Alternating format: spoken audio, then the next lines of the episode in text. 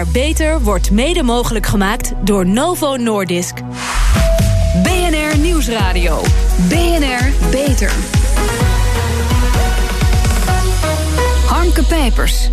Om ziekteverzuim en burn-outs te voorkomen nemen sommige werknemers een sabbatical. Maar is ziekteverzuim en nog erger de burn-out op een andere manier te voorkomen? Welkom bij BNR Beter, het programma voor mensen die werken aan gezondheid. Met mijn gasten vandaag Lucien Engelen, directeur van het Reshape Center in het Radboud UMC van Nijmegen. En Ando Rox, klinisch psycholoog bij Zorg van de Zaak.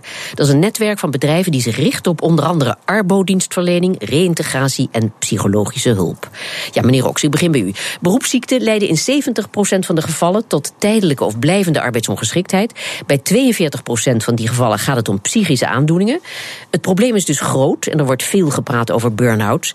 Wordt het probleem nou erger of zijn we over het hoogtepunt heen? Ik denk als er niet echt maatregelen komen, dat het probleem alleen maar groter wordt. Want de zekerheden en de verwachtingen die veranderen steeds meer in de arbeidsmarkt.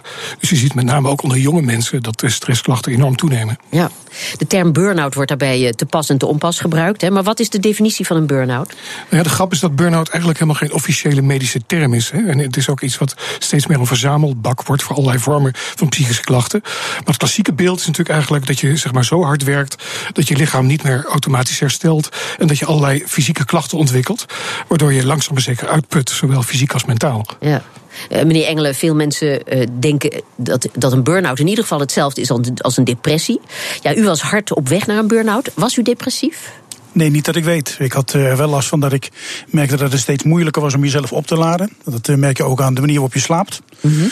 uh, dat varieerde van aan tafel aan slaap vallen tijdens een vergadering, bij wijze van spreken, tot niet in slaap kunnen komen. Moet geen gezicht geweest Het ongetwijfeld niet, zowel thuis als op het werk. Het lijkt me een hele bijzondere omstandigheid, om het zo uit te drukken. En op een moment merk je wel dat je zelf iets moet gaan doen, zeg maar. Ja. Met dat je naar zo'n plant kijkt die een beetje verlept naast je staat en je een beetje datzelfde gevoel had. Ja. Ja, zeg, en, maar u besloot om drie maanden te stoppen met uw werk. Hè. U nam een pre-sabbatical. Is dat een sabbatical om te voorkomen dat uw pre-burnout zich ontwikkelde tot een volwassen burn-out? Hoe moet ik dat zien? Ja, goed, ik heb om het begin niet gekozen om dat drie maanden te doen. Het is drie maanden geworden. Okay. Ik had op een gegeven moment zoiets van, nou, ik denk dat ik nu even offline moet, om maar zo uit ja. te drukken. Uh, en u dacht aanvankelijk aan een week? Eerlijk gezegd wel. Ik denk van nou, laten we dat op die manier maar eens heel even doen. En dat werd dus uiteindelijk drie, drieënhalve maand. Uh, ja. Om uiteindelijk wel te voorkomen dat het erger zou worden. De, de, dus zelfoverschatting? Absoluut, want heel je omgeving begint dat te vertellen. Dat hebben we al heel vaak gezegd. En ja. we zagen het allemaal aankomen. En kennelijk ben je dan de enige die er niet ziet aankomen. Ja, ik Kijk, kan ook het... aardiger zeggen onderschatting van de burn-out. Maar goed, het is hetzelfde. Nou ja, precies. Ja. Maar, maar geen rust op de Malediven. U ging iets anders doen, hè? Nee, ik denk dat uh, de eerste instantie uh, bijgeslapen. Ik denk dat dat heel belangrijk was. Mm -hmm. Toch gemerkt in de zeven jaar dat ik uh, de mooiste baan van het westelijk halfronde naar buiten mag hebben. In het Radboud. Om te zorgen dat we innovatie op een goede manier aan proberen te jagen. Toch te weinig geslapen heb. Ja. Ik had dat ook niet nodig. Ook nooit het gevoel het is, gehad. sleuren aan de zorg? Nou ja, voor een belangrijk deel is het dat. Hè. Er ja. komen natuurlijk allerlei mooie ontwikkelingen die een kans verdienen om in de zorg uh, onderzocht te worden, zeg maar. Uh, aan de andere kant zie je ook dat we die noodzaak aanwezig hebben. En als Research Center proberen die twee dingen bij elkaar te uh, krijgen. Ja. Dus aan de ene kant altijd weerstand handelen, aan de andere kant mooie kansen proberen voor elkaar te krijgen. Ja. Dus op zich is dat mooi. Maar je komt er op een gegeven moment dus achter dat je dan toch wat minder goed op jezelf gelet hebt als dat je dacht. Dat merk je zowel thuis als op het werk. Ja. Meneer Rox, u behandelt werknemers die al een burn-out hebben hè, en die al vaak een periode van ziekteverzuim achter de rug hebben. Is thuiszitten inderdaad geen optie? Nou ja, soms kan het voor een korte tijd best goed zijn om even -hmm. alles uit je handen te laten vallen. Maar het ligt natuurlijk erg aan hoe je die tijd gaat benutten. Ja. En voor veel mensen is het ook zo dat juist die werkervatting eigenlijk onderdeel van het herstel is. Ja. Dus als je eenmaal in die burn-out terechtgekomen bent, is de klassieke sabbatical eigenlijk geen oplossing? Nou, ik denk nogmaals dat het best nuttig kan zijn om een mm -hmm. tijd uh, wat rustiger aan te doen. En ik denk dat het ook een beetje afhangt van hoe je die sabbatical wil gebruiken. Ja. Als je thuis op de bank gaat liggen, word je daar niet per se beter van. Nee. Ja, of kleien. Nou, meneer Engelen, hoe heeft u die verstandige keus gemaakt trouwens? Werd u goed geadviseerd of, of werd u al gek bij het idee van een half jaar luieren? Hm. Nou, om te beginnen denk ik zo dat, uh, dat als je gaat kijken naar het sabbatical, is het natuurlijk niet nieuw. En zeker in een nee. academische omgeving, één keer in de zes, zeven jaar, uh, is dat ook een mogelijkheid die je kunt hebben om jezelf weer op te laden. Mhm. Mm -hmm. En dan niet alleen fysiek, maar ook juist in termen van nieuwe ideeën, nieuwe onderzoeken en ook nieuwe onderwerpen die je op zou kunnen gaan pakken. Dus die combinatie heb ik geprobeerd te maken. Ja. Uh, ook toen ik dat een beetje aangaf ook direct een soort van warme deken, zowel ja, op mijn werk. Maar het waren wel de collega's die aangaven dat er iets moest gebeuren. Nou ja, goed, dat hoor je dus achteraf, zeg ik dan maar. Dat, dat, dat hebben ze ongetwijfeld van tevoren Oh, ook ja. gedaan, maar dat zijn de signalen die je Oh, dus niet misschien, oppakt. was misschien eigenbelang, omdat ze inmiddels wel even van u en uw enthousiasme verlost Wie weet, zijn? het zou zomaar kunnen. Dan hebben ze een mooie drie maanden gehad. Nee, Ja. ik denk dat het met name eh, signalen zijn die je gewoon niet herkent op dat moment. En wat ik al zeg, zowel thuis als ook op het werk eh, merk je dat op een gegeven ogenblik is er een echte warme deken om je heen geslagen. Om te zorgen dat eh, je niet op de bank gaat zitten of alleen maar in Ja. slaap valt, maar ook wel aan de slag gaat. En ik heb veel mogen wandelen met vrienden, bekenden en ook veel collega's. Eh, aan het strand, in de bossen en dergelijke. Helpt je relativeringszin ook een stukje Ja. beter voor elkaar te krijgen. En op basis daarvan ook stappen te kunnen zetten. Ja, Ja. zonder meer. Eh, meneer Rox, heeft het team, zoals het eh, de- kennelijk rond eh, meneer Engelen eh, eh, daar stond, heeft dat een verantwoordelijkheid? Hebben de collega's een verantwoordelijkheid? Ik denk zeker dat collega's daar verantwoordelijkheid in hebben. Dat is net wat net al gezegd werd. Hè. Mensen zien het vaak heus wel. En je ziet heus wel collega's waarin je kunt zien dat het niet goed met ze gaat. Dat ze er niet goed bij zitten. Of pak weg gewoon dat mensen gewoon niet zo prettig met elkaar omgaan. Hè. Medige burn-out begint eigenlijk met conflicten. Ja. En voortdurende spanning op de werkvloer. Dus ik denk zeker dat collega's daar eh, een verantwoordelijkheid hebben. Ja, maar HR-afdelingen, doen die het goed wat dat betreft? Als het gaat om het voorkomen van burn-outs? Nou, er is wel ruimte voor groei. Ik denk wel dat er inmiddels eigenlijk ook vanuit onderzoek en wetenschap heel veel bekend is over eh, ziekmakende factoren. Maar dat we daar nog heel weinig mee doen in de daadwerkelijke bedrijfssetting. Ja, dat klinkt als vrij treurig nieuws. Dat of oud nieuws eigenlijk. Ja. Ja. Goed, een sabbatical kan een burn-out voorkomen, maar in deze grauwe wintermaand kunnen we ook weer of meer gaan sporten. Onze verslaggever Harmen van der Veen liep mee in het Westerpark in Amsterdam met psycholoog en ru- running-therapeut Mark Harens van Burnout Nederland. Gaat hij lekker? Ja, dit gaat eigenlijk wel heel erg lekker. Ik kan je in ieder geval bijhouden, Mark. Waarom eh, is dit verstandig? Ehm, eigenlijk is het zo dat er bepaalde gebieden in je hersenen geactiveerd worden als je beweegt. En die zorgen ervoor dat je eh, stemming eh, beter wordt. Dus je hebt meer controle op je angsten, eh, je verdriet, je boosheid. Dat zie je ook vaak als mensen een stukje hebben gelopen. Dat ze zich veel vrijer voelen, wat meer afstand hebben tot hun situatie, problemen. En voel jij je nu al beter? We zijn nog maar net begonnen. Nee, zo, zo helaas werkt het niet zo. Maar je moet wel echt een stukje doorrennen Eh, ja, kijk, het, of bewegen. het werkt eigenlijk zo dat je... eh, je moet even een tijdje eh, joggen. En wat wij eigenlijk doen is begrensd bewegen. Begrensd bewegen, stop eens, want we gaan even een grens. want interview is leuk, maar het is toch moeilijk. Begrensd bewegen. Dus Ja. dat betekent niet trainen voor een marathon. Nee, je gaat niet heel erg presteren. Je gaat niet sprinten. Eh, je gaat eigenlijk heel rustig joggen op een tempo. Ietsje sneller dan wandelen. En waarom niet die competitie? Ja, omdat er dan iets anders gebeurt in je hersenen. Dan ga je over je grenzen heen. Dus eh, Daar gaat het juist om, toch? klopt. Ja. Want een burn-out kan je hiermee voorkomen, genezen. Ja, eh, om het echt helemaal te zeggen van ja, je, eh, als iemand hard loopt en dat altijd goed doet, dat hij nooit in een burn-out komt, dat is te veel om te zeggen. Maar het helpt er wel heel erg bij. Oké, we lopen nog een stukje en dan komen we bij. Want hoe heet ze? Hoe heet ze eigenlijk? En Mieke Bakker. Dat is Mieke dus, oké. Ja. En dan komen we eigenlijk aan bij het beginpunt. En dan stoppen we met rennen en dan zien we Mieke. Hi. Jij geeft deze therapie ook. Waarom? Ehm, ik geef deze therapie omdat ik eh, zelf burn-out klachten heb gehad.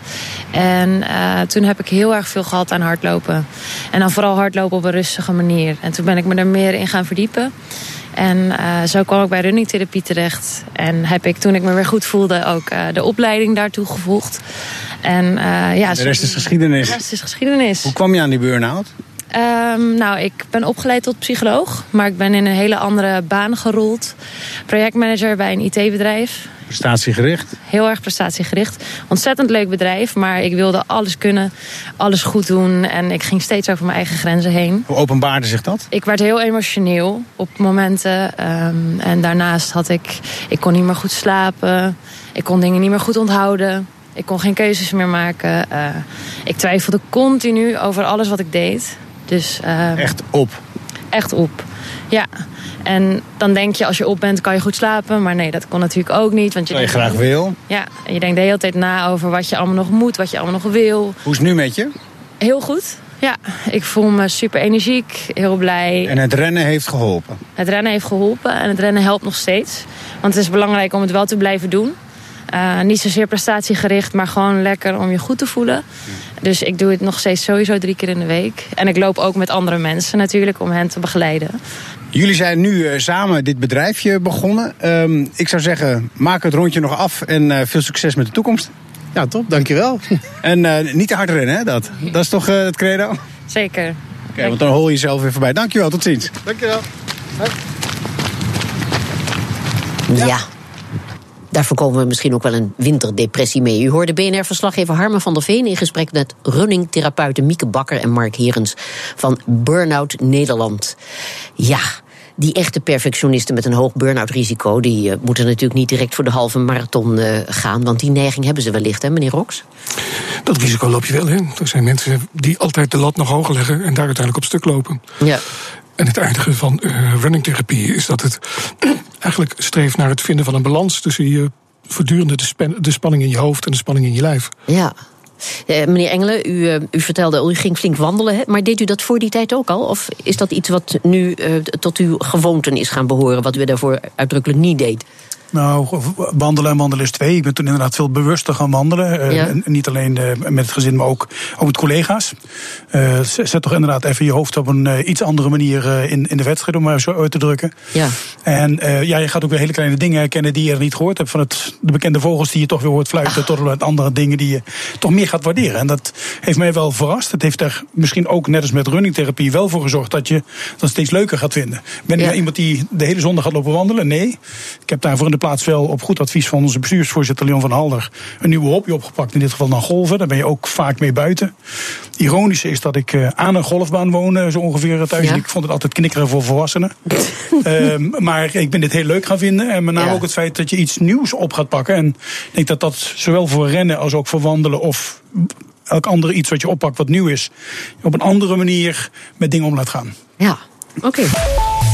Wat kunnen we doen om ziekteverzuim te voorkomen? Moeten we een sabbatical houden of zijn er andere minstens even doeltreffende oplossingen? Hoort u meer over na de reclame. BNR Nieuwsradio. BNR Beter. Over het voorkomen van ziekteverzuim door burn-outs praat ik verder met Lucien Engelen, directeur van het Reshape Center in het Radboud UMC van Nijmegen.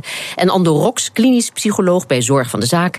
Een netwerk van bedrijven dat zich bezighoudt met arbodienstverlening, reïntegratie en psychologische hulp. Ja, meneer Engelen, u nam een sabbatical na zeven jaar buffelen in het Reshape Center in Nijmegen. Een organisatie die zich bezighoudt met innovatie in de zorg.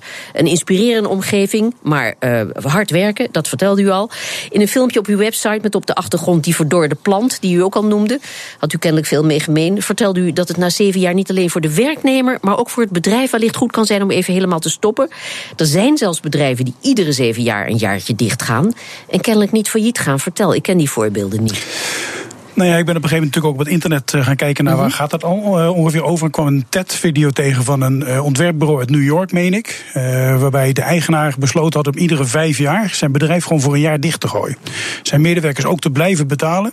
En zijn, zijn casus was eigenlijk dat hij zei van waarom werken we met z'n allen gewoon keihard door totdat we 65 zijn. Yeah. En waarom gaan we die vijf jaar aan de achterkant niet een beetje verspreiden naar voren toe trekken. En daarmee ook de lusten daarvan, meer creativiteit, zeker voor een designbureau. Uh, meer rust en ook uh, uh, herstelvermogen, zeg maar, met onze collega's op die manier delen. Ja. Dat heeft hij zelf voor het eerst gedaan en daarna heeft hij er gewoon gebruik van gemaakt om dat iedere vijf jaar te doen. Ik vond het een heel interessante gedachte. Heel interessant. Zullen weinig bedrijven durven? Of kunnen. Het is ja. natuurlijk ook hè, in de sector waar deze jongeman zat, is dat misschien makkelijker dan bijvoorbeeld voor een ziekenhuis. Ja. Aan de andere kant zeg ik ook, als je juist eerder gaat kijken naar de klachten die voorkomen. Mm -hmm. En je kunt op die manier voorkomen dat iemand in een echte burn-out terechtkomt. Ja. En er een jaar of misschien nog wel langer uit ligt. Dan is daar denk ik ook een hele hoop voor te zeggen. Zowel voor de medewerker als ook voor het bedrijf. En niet in de laatste plaats ook voor kosten. Maar u kunt zich een sabbatical veroorloven. Hè? Dat is wat lastiger voor de doorsnee ZZP'er. Maar hoe heilzaam die sabbatical ook was, u kwam ook tot de conclusie dat u een ernstig slaaptekort had, had u het al even over. En dat omging, ontging uw omgeving ook niet, want u zat slapend aan de keukentafel. Uh, dus is dat misschien wel het grootste gevaar voor burn-outs? Te weinig slaap? Ik weet het niet. Wat ik al zeg, ik heb niet de indruk dat ik een echte burn-out heb gehad. Je een beetje aan de randen ervan uh, er langs af kunnen scharen, zeg maar. Mm ik denk dat slaaptekort wel een van de dingen is die er zeker een rol bij speelt. En, en wat ik al eerder ook aangaf, op het moment dat je gewoon heerlijk met je werk bezig bent en dat ook veel energie geeft, want ja. dat was de andere kant, heb je ook niet de indruk of het gevoel dat je slaaptekort hebt. Dat, nee. En dan keek op enig moment achterom en ja, constateer dus dat dat wel degelijk zo is. Ja, en, want, want hoeveel sliep u per dag en hoeveel slaapt u nu en hoeveel moest u bijslapen? Of deed u dat niet? Uh, ik denk dat het. Ik heb jarenlang een vier, vijf uur gewoon vijf en een half uur slaap genoeg gehad. Nou, dat is ook vreselijk. Ik weet het niet, ik heb er nooit last van gehad. Totdat uiteindelijk, en is een soort van batterij. Je denk ziet er ik, nu een stuk beter uit hoor, dus het was aan u te zien. Achteraf. ja. ja. Nee, maar goed, dus op dit moment is het, probeer ik echt die acht uur te slapen. Lukt natuurlijk niet altijd, maar het Ja. gaat wel een heel stuk beter. Zo. Ja. Nou, kom maar. Ja, we, we hebben het in BNR beter alles over het belang van slaap gehad. Eh, Denkt u dat de slaapgebrek mede of misschien wel de hoofdoorzaak is geweest van uw klachten? Of weet u dat eigenlijk niet? Een mede-oorzaak van. Ja. Het is zeker niet de oorzaak. eh, en, eh, maar ik denk dat een combinatie van factoren is die gaan stapelen. Eh, niet in de laatste plaats kwam er bij mij ook bij eh, dat ik eh, wederom nierstenen had. Dat heb ik kennelijk één keer aan de anderhalf jaar. Mhm. Daar eh, kwam ook nog bij dat ik op dat moment ook eh, gordelroos eh, ontwikkeld had. Nou, die combinatie Oh, van. ja. eh, je ziet dat fysieke klachten in combinatie met mentale vraagstukken, zeg maar, uiteindelijk toch eh, ja, ervoor zorgen dat je net die drempel overgaat. Lijkt me wel, ja. Klinkt toch als groot ongemak. Nou, kan voorstellen. En dan ben u toch wel weer snel overheen. Maar wie ben ik? Goed. Eh, maar goed, we weten allemaal ook niet hoeveel slaap we eigenlijk nodig hebben. Dat is toch ook eigenlijk. Hè, er zijn allerlei theorieën over. In een andere BNR-uitzending, wij doen daar veel aan, vertelde neuroloog en slaapspecialist Monique Vlak. dat te weinig slaap zorgt voor een verstoorde hormoonhuishouding. Je hebt meer honger, minder verzadiging, je afweersysteem wordt ondermijnd. Kortom, je hele functioneren, je hele functioneren hangt samen met voldoende en kwalitatief goede slaap. Dus ja, als we dat nou weer weten van mevrouw Vlak, dan zou je zeggen: ja. Ja. Toch? Nou, Ja. Het klinkt alsof ik op de juiste weg ben dan. Ja, en op de verkeerde weg was, wou ik maar benadrukken. Goed, meneer Rox, eh, denkt u ook dat veel stressklachten en zelfs burn-outs te voorkomen zijn door eerder naar bed te gaan? Of ligt het complexer bijvoorbeeld omdat heel veel mensen dan braaf gaan liggen, maar niet kunnen slapen? Ik vrees dat het weer complexer is. Want op Ja, zich zijn slaapproblemen natuurlijk ook een symptoom dat er iets aan de hand is. Hè. Er is bijna geen psychische aandoening die niet gepaard gaat met ook slaapproblemen. Ja. Slaapproblemen zijn ook een signaal dat er iets aan de hand is. Omgekeerd is het natuurlijk zo dat je psychische weerbaarheid wel afneemt naarmate je gewoon een slaapprobleem hebt. Dus het is een beetje kip en ei, het versterkt Ja, elkaar. Dat is het vervelende, ja. Waar moet je nou beginnen? Ja, we hadden het er al even over. Hè. Uw bedrijf adviseert HR-diensten en u vindt dat ze niet allemaal. eh, u vindt niet alleen dat ze beter geïnformeerd moeten zijn, maar ook meer gericht moeten zijn op het voorkomen van ziekteverzuim. Wat is de rol van de chef en niet te vergeten de bedrijfsarts hierin? Nou, die is natuurlijk heel groot. En misschien moet je chef en bedrijfsarts even uit elkaar houden. En de bedrijfsarts die is natuurlijk op zich een hulpverlener van goede wil. Hoewel die steeds meer een soort veredelde administratieve medewerker wordt. Hè, die met allerlei procedures en zo te maken heeft. Ook de Maar- bedrijfsarts is net als de huisarts. Precies, als vreselijke hulpverlener. Dus, dus Ja. even een lans breken, laat de bedrijfsarts zijn werk doen. Het zijn mensen die vaak heel goed weten wat er speelt en wat er nodig is. En kunnen mensen heel goed begeleiden. Wat betreft de chef of de HRM-afdeling, denk ik, komt het erop neer dat je je moet realiseren dat mensen een groot deel van hun leven zich investeren in jouw bedrijf. Daar aanwezig zijn, daar hun tijd doorbrengen. Ja. En dat je daar dus ook een verantwoordelijkheid hebt. Dat je niet alleen productie moet draaien en mensen moet pushen dat ze hun werk doen. Maar dat je ook een verantwoordelijkheid hebt in het kijken hoe het met mensen gaat. En er zijn bedrijven waarin mensen gewoon ziek worden. omdat er gewoon een zieke bedrijfscultuur is. En dan kun je wel eens naar een psycholoog sturen. maar je kunt beter kijken hoe je de cultuur wat gezonder kunt maken. Ja. Meneer Engelen, u bent directeur van het Reshape Center in het Radboud UMC. Een inspirerende omgeving met, zoals u zelf heeft ervaren, waakzame collega's. Is het ziekteverzuim daar laag? Eh, volgens mij zitten we lager dan het gemiddelde. Eh, Mhm. Maar met 15.000 eh, collega's ja, kun je je natuurlijk ook voorstellen dat dat ook van afdeling of van soort werk ook kan verschillen. Ja. Dus ik heb daar geen exacte cijfers van zelf. Nee. En, go- en goede ervaringen met de bedrijfsarts? Nou, ik heb het eh, geluk gehad, genoegen gehad, net hoe je het wil zeggen, dat ik eh, prima opgevangen ben door mijn collega's. Eh, Ja. Een daarvan is directeur HR, de andere directeur strategie. En ook zeker onze bestuursvoorzitter. Maar zeker ook het hele team. En ook iedere keer voeling gehouden, ook met de bedrijfsarts daarover. In de zin van, is dit nodig dat we hier een aantal andere zaken gaan doen? Ja. En ik had, geloof dat ik maar één kick had hoeven te geven om op die manier ook gewoon in een soort van programma terecht te komen. Het is niet nodig geweest, omdat Nee. het gelukkig, om maar zo uit te drukken, op een andere manier ook oplosbaar was. Eh, op een manier die mij paste en die voor iemand anders misschien helemaal niet past. Hè. Dat is, ik vind ook dat dit juist een stuk maatwerk zou moeten zijn. En dat het niet alleen maar standaard programma's moeten zijn die, eh, de, de, eh, die een soort van keuzemenu terechtkomen. Ja. Meneer Rox, een, een sabbatical zoals we die nu kennen, hè, langdurig nogal. Maar wat u betreft hoeft dat geen jaar te duren. Moeten we het begrip sabbatical herdefiniëren? Nou, ik denk dat het altijd goed is als je een situatie creëert waarin je even afstand neemt van je vaste patroon. En of dat nou drie weken is, of drie maanden of zes maanden, dat maakt in wezen niet uit. Het is belangrijk dat je nadenkt hoe je die tijd wil benutten. En of het je helpt om de sleur waarin je in zit en het automatisme waar je in zit, om dat te doorbreken. Ja. Heeft u voor zichzelf een, zich een idee gevormd van als u dit overkomt, wat u dan gaat doen? Nou, ik heb natuurlijk de illusie dat ik het kan voorkomen. Maar dat heeft natuurlijk iedereen die het overkomt. Welkom bij de club. Precies. Ja. ja. Ik denk, ja, wat ik vooral geleerd heb de afgelopen tijd... is dat uh, heel veel mensen die vastlopen met psychische klachten... zitten de hele dag na te denken. Dus het laatste wat je moet doen is met mensen gaan nadenken over hoe het komt. Wat je vooral moet doen is zorgen dat mensen gaan bewegen... en andere dingen gaan doen ja. ze gewend zijn om te doen. Andere golflengtes. Ja. Ja. En uh, Lucien Engelen, ja, uh, golven, hè, dat heeft de ogen geopend. Heeft zeker geholpen. Knikkeren voor, wat was het ook weer, bejaarden? Voor volwassenen zeker. Oh, bejaarden, ja. met een dank afgenomen wordt. Maar, ja. Nee, maar het mooie is natuurlijk wel dat je weer met iets heel nieuws bezig bent... waar je ook zelf de grens het opzoeken bent... en ook op een andere manier mee bezig bent. En dat vraagt ook veel van je aandacht. Dat ja. leidt ook weer af. Je bent buiten. moment dat je een, een, rondje gaat lopen... dan ben je al gauw twee of tweeënhalf uur buiten, in de buitenlucht. En je bent ook bezig met meerdere mensen daarin. Ja. ja, ik heb dat voor mij in ieder geval als erg positief ervaren. En ik kan dat, dat gaat iedereen aanbevelen. Maar ga je nu vaker een pauze inlassen? Ik denk het wel. Uh, niet alleen voor mijzelf, maar ook daar in het team natuurlijk na het kijken van hoe kun je niet alleen de signalen beter herkennen zelf. Hoe kun je ook maatwerk maken om te zorgen dat je dat kunt voorkomen voor anderen. En dat vind ik wel een heel interessante om die balans te zoeken. Vind ik ook. Horen we misschien nog weer eens wat van. Hartelijk dank, Lucien Engelen en Andorox. Pioniers in de zorg. Onze zorgredactie speurt naar interessante medische innovaties binnen en buiten de muren van de universiteit. Waar werken ze aan in die universiteit? En wat moeten wij hierover weten? Kelly, een nieuwe techniek voor longtransplantaties? Ja, dat gaat om een nieuwe doorbloedingsmachine. Die techniek, de ex vivo longperfusie, zorgt dat er meer longen geschikt gemaakt kunnen worden voor transplantatie. En dat is nodig, want een kwart van de longen van de geregistreerde donors is dus niet goed genoeg.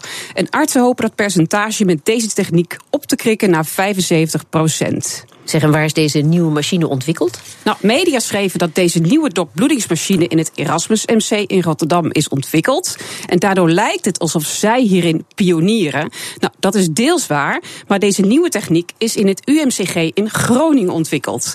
En het Erasmus MC werkt hier dus aan mee. Maar het meest opvallende aan dit bericht is dat de Nederlandse transplantatieteams zich uit pure noodzaak suf innoveren, omdat er te weinig donors zijn. En dat betekent in de praktijk dat patiënten die een nieuwe long het hardst nodig hebben, vaak al sterven terwijl zij op de wachtlijst staan. We luisteren even naar longarts Rogier Hoek van het Erasmus MC in Rotterdam. Wat we hebben gedaan de afgelopen jaren als longtransplantatieteams, zijn we genoodzaakt om steeds meer donoren die eigenlijk niet meer binnen de standaardcriteria maar eigenlijk daar buiten vallen. Mm -hmm. En dat zijn eigenlijk de standaard donoren ge ge geworden. En daarmee weten, de, weten we ondanks dat dat wat slechtere donoren zijn, dezelfde resultaten te boeken. Ja, nieuwe donoren zijn dus nog steeds heel hard nodig. Dus een oproepje, u kunt zich aanmelden als donor op donorregister.nl. Ja, dat is altijd weer goed, zo'n oproep. Dankjewel, Kelly Nijhoff. Tot zover deze uitzending van BNR Beter. Op BNR Beter, op bnr.nl slash beter, ik zeg het wel vaker. En als podcast is deze uitzending terug te luisteren. We zitten ook op Twitter op BNR Lifestyle of mail naar beter.bnr.nl. Ik ben Harmke Pijpers. Graag tot een volgend spreekuur. BNR Beter wordt mede mogelijk gemaakt door Novo Nordisk.